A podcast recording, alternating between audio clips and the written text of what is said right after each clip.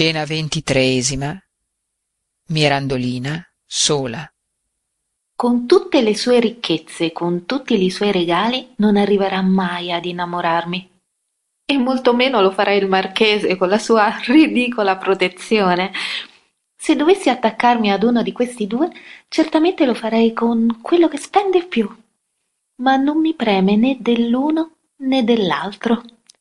Sono in impegno di innamorare il cavaliere di Ripafratta e non darei un tal piacere per un gioiello il doppio più grande di questo.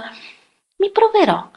Non so se avrò l'abilità che hanno quelle due brave comiche, ma mi proverò. Il conte e il marchese, frattanto, con quelle si vanno trattenendo, mi lasceranno in pace e potrò a mio bell'agio trattar col cavaliere. Possibile che ei non ceda? Chi è quello che possa resistere a una donna quando le dà tempo di poter far uso dell'arte sua? Chi fugge non può temer d'esser vinto, ma chi si ferma, chi ascolta e se ne compiace, deve o presto o tardi a suo dispetto cadere. Parte. Fine primo atto.